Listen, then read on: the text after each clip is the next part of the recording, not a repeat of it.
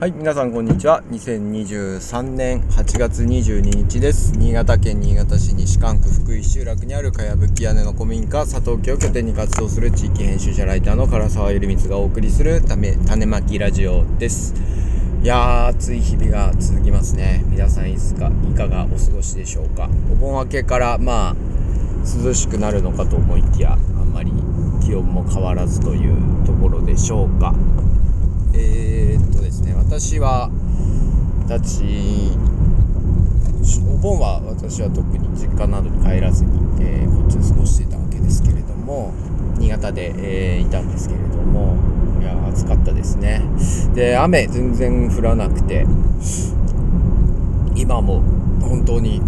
水不足というかですねはい、あの新潟県は本当に雨が、まあ、昨日なんかねどっかで降ってたみたいな話も聞きましたけど、本当雨降らないですね。いやー、台風で雨が降るかなと思いきや降らないっていうので、えー、県内がなかなかあ新潟県内はなかなか厳しいです。とはいえなんかね、えー、他県ではねむしろ降りすぎて困るというような、えー、とかね災害になってるようなエリアもあるようで大変ですね。で、新潟はですね、あのーまあ、ダムがもう水貯水率 ゼロパーセント になってるダムもあるとかですね、えー、いうお話ですし、あの山の方は本当に、えー、ダムにね水がたまらないと農業用水も、えー、しっかり確保できないということで、この時期こう稲お米がですね育つのにこう水、まあ暑すぎるっていうのもあるんですけれども、こう水くれてやった方がまあ稲の育ちが良くなるっていう話なんですけれども、その水をやる余裕もないというかですね、あげる水がないっていうので困ってる人たちがたくさんいるっていうのをなんかニュース報道などで、えー、見ていました。で、私の住むあのー、エリアはですね、本当に新潟の平野の本当に何ていうんですかね、うん海側というか本当に、あのー、海抜低いところに、えー、住んでいます。で、そうするとまあ、あのー、いろんなところから水不足とは言ってもこう信濃川とかですね、まあ、いろんな川がこう海に流れ出る最後のあたりにある地域ですので、まああのー、信濃川の水をこう汲み上げてとかですね、いろんなところの水を汲み上げ川の水をね汲み上げて農業用水に使っているようなエリアなので、まあ、その辺はね水が、まあ、なくなるっていう心配は基本的にはなくですね、えー、やっぱり水はそのね、あの田んぼに水かけるのってやっぱりすごい大変で、高低差がね少しでもあると水はもちろん入らないわけですので、低い、えー、とでしかも川は基本的に低いとこ流れていくわけですので、まあこういったね平野についてはあのそんなに苦労はしないはずなんですけれども、やっぱり、えー、と棚田というかですね、本当に河岸段丘のようなところ、いわゆる美味しいお米が取れるようなエリアっていうのはですね、基本的に川はこう谷の一番河岸段丘の一番下をね流れていったりして、えー、それに向かってこう沢があのー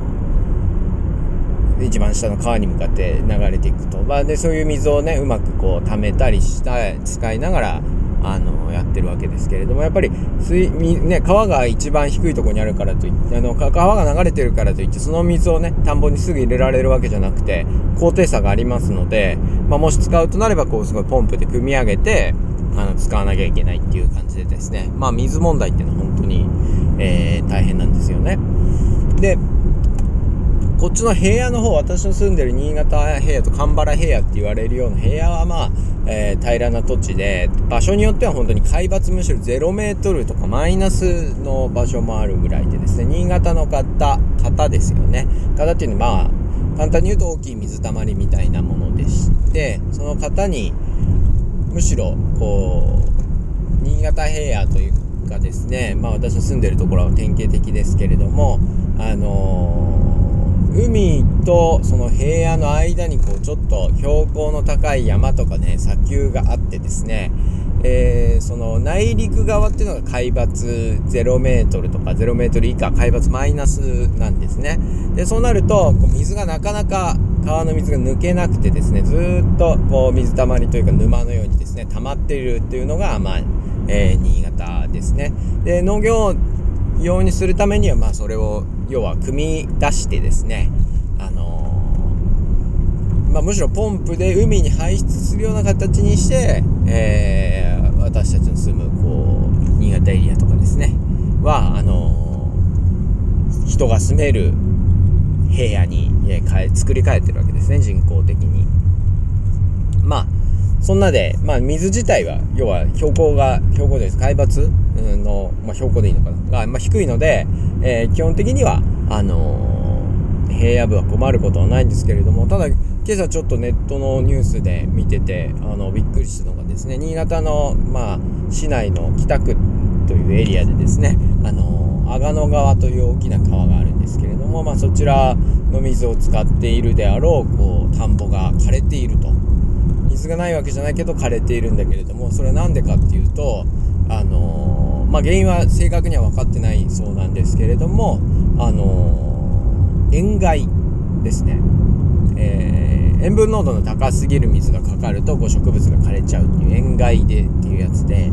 えー、なんでそんなことが起こってるのかっていうと、どうも水不足で、あの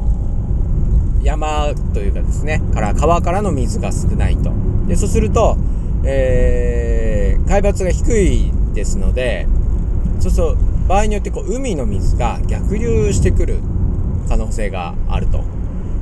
山からあの降りてくる水が少なすぎると、まあ、海波がねザバンザバンとなっているので、それがこう、あのー、川の中にですね遡ってきて、えー、くる、まあ、汽水域というかですね、そういったものが、まあ、あの押し上がってくるというところですよね。でその結果、あの海の水が入っちゃって塩害で稲が枯れたんじゃないかみたいなことを言ってですね、あその水には困らないと思ってた平野部でも、まあ、そういう被害もあるんだなっていうのがなんかすごいびっくりしたところであります。で私たちの田んぼ自体はおそらく海の水入ってこないと思うんですけどね、もしかしたら、えー、私たちの農業水組み上げてるところも確かあの排水というか本当海に出す、えー、トンネル水道海に、あのー、川の水を排出する水道の、あのー、から確か組み上げてるはずなので、まあ本当下手したらそうやって潮が戻ってくる可能性もあるのかなみたいなことになると、水不足もこう他人事じゃないなみたいなことを、えー、思ったりしています。でね、あの私たち週末農業サークルの牧時村の田んぼはですね、まあ順調というか、まあ例年並みに取れるのかどうかなちょっとわからないですけれども、あのー、来ているところであります。でこれからまああのー、収穫に向けて本当最後、まあ、見守るだけしかねほとんどできないんですけれども、えー、最後になってくるわけですけれども、まあ田んぼは田んぼでまだいいんですけれども、今年は畑ですよね。あのー、本当水雨が、ま、本当に降ってないので、はちがつもうしちがつまつから本当に降ってないので、もう畑はガチガチでですね、えー、まずこうみんな、まあ、うちの集落っていうのは畑っていうのは基本的に自家用でやってるので、まあ、自分たちのところで食べる用なんですけれども、まずあのー、あれですね、えー、里芋はもうどこの畑もほんと瀕死ですね。うちの畑は水本当にくれてないので、えーえー、もうもう生きてるんだか死んでるんだかっていうのが分からなくなってきそうで、里芋は今年はダメそうですね。さつまいもはまあつるは伸びてるんですけれども、中の芋がどれぐらい育つのか、本当に今土がガチガチでですね、あのー、本当はこのはちがつまつっていうのはくがつに、えー、また、えー、いろいろ野菜の種とかまくんですね。で、あのー、例えばうちでやってるのは、えー、ニンニクをこのくがつに入ってからやると、まあ、翌年のろくがつぐらいに取れるとかですね、えーまあ、あと大根とかね、あの白菜とかキャベツとか葉物がこのくがつ以降にえー、あるわけですけれども、それがまあうんそのそれをするために今から結構どこもあのー、畑の準備をしてるんですよね。えー、桑でこう畝を立てたりとかですねして、このここに植えようっていう風にあの植えるところ整備するのが始まってるんですけれども、始まるはずなんですけれども、もう本当に雨が降ってないので、あの土がガチガチでですね、とてもなんかこうクワも入らないみたいな感じになっちゃっててですね、で耕したら耕したで砂みたいにもうボロボロになっちゃうっていうようなあのー、感じですね、うちの畑は。で周りの人も結構そんな感じなんじゃないかな。もう庭もね、私んちの庭ももうひび割れて、あのー、乾燥でひび割れてるような、えー、状況ですので、いや本当大変な、あのー、気候だなというふうに思っています。でなんとなくね、そうそうやっぱり村の人とも喋ってたけど、昔はこうさんじゅうど超えたらね暑い暑いって言ってたのに、今はもうさんじゅうごど超えが当たり前みたいなね、本当にすごい暑い夏だったなというのがなんかねすごい、えー、印象的な夏ですね。いやー本当にどうなるなんかね、本当にこれが異常気象なのかな、その地球温暖化の影響なのか、ただの地球のね、あのー、気温変化のサイクルなのか分かりませんけれども、まあ大変な感じですよね。雨が降るとこには降りすぎるし、降らないとこには降らなすぎるっていうね、まあなんかいろいろ思いたくなるところです。でところで、ね、そうそうそれであのー生態系というかですね、あのこの間生態系のああ生態系生態学者の先生に話を伺う機会があったんですけれどもね、なんか面白かった。生態学、生物多様性、まあ、気候変動への対応なぜしなければいけないのかっていうところで言ってたのが面白くてですね、えー、生態系っていうのは例えばこう人間がいなくなったりいなくなったで地球の生態系は、まあ、変わるけれども別に、あのー、どうでもいいんだと、壊れるわけでもないと。で生物保護とかの観点から言っても、あ、まあ、まあなんていうんですかね、え簡単に言うとその生態系が壊れて困る、生態系の形っていうのは一つじゃなくて、もうあのその時その時に応じて最適な生態系になっていると。で今の最適な生態系っていうのは何かっていうと、あ、まあ、ある種生態系の頂点に人間がいるような状態の生態系だと。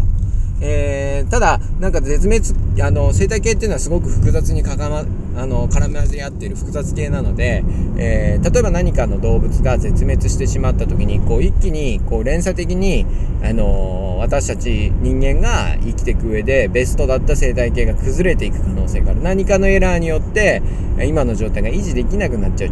かもしれないと。それは困るでしょと。それは気候変動も同じで、えー、気候変動って別にじゃあ変動したから地球の他の生き物に対して悲しいか、あのひどいのかひどくないのかっていうと別に関係ない。あの生き物というか生態系はその時々の地球環境とかに合わせて、あの変化しているわけですので、まあ特段問題ないというか、その時に合わせて、えー、それに合った種が生き残って、まあ、繁栄していくのであってですね、生態系云々とか地球を守ろうとかなんかそういうのはですね、あのー、別に地球のことを考えてるわけでもないんだということですね。で、そうではなくて、えーと、私たち人間というものが、えー、生きやすい最適な地球環境っていうものを維持するために、まあ、生態系とかあの多様性、生物多様性とか大事ですよねっていうことを、まあ、理系の大学で教えてるんですよっていうことを言っててね、あ、確かにこれはなるほどなと思ってですね、まあ、この気候変動とかに今世界的にもねなんか向き合ってなんか向き合ってないんだかよくわかんないんですけども、まあそういうのもですね、えー、あくまでも人間がこう農業をする上でとかですね、まあ、人間が今までやってきたことを維持する上で、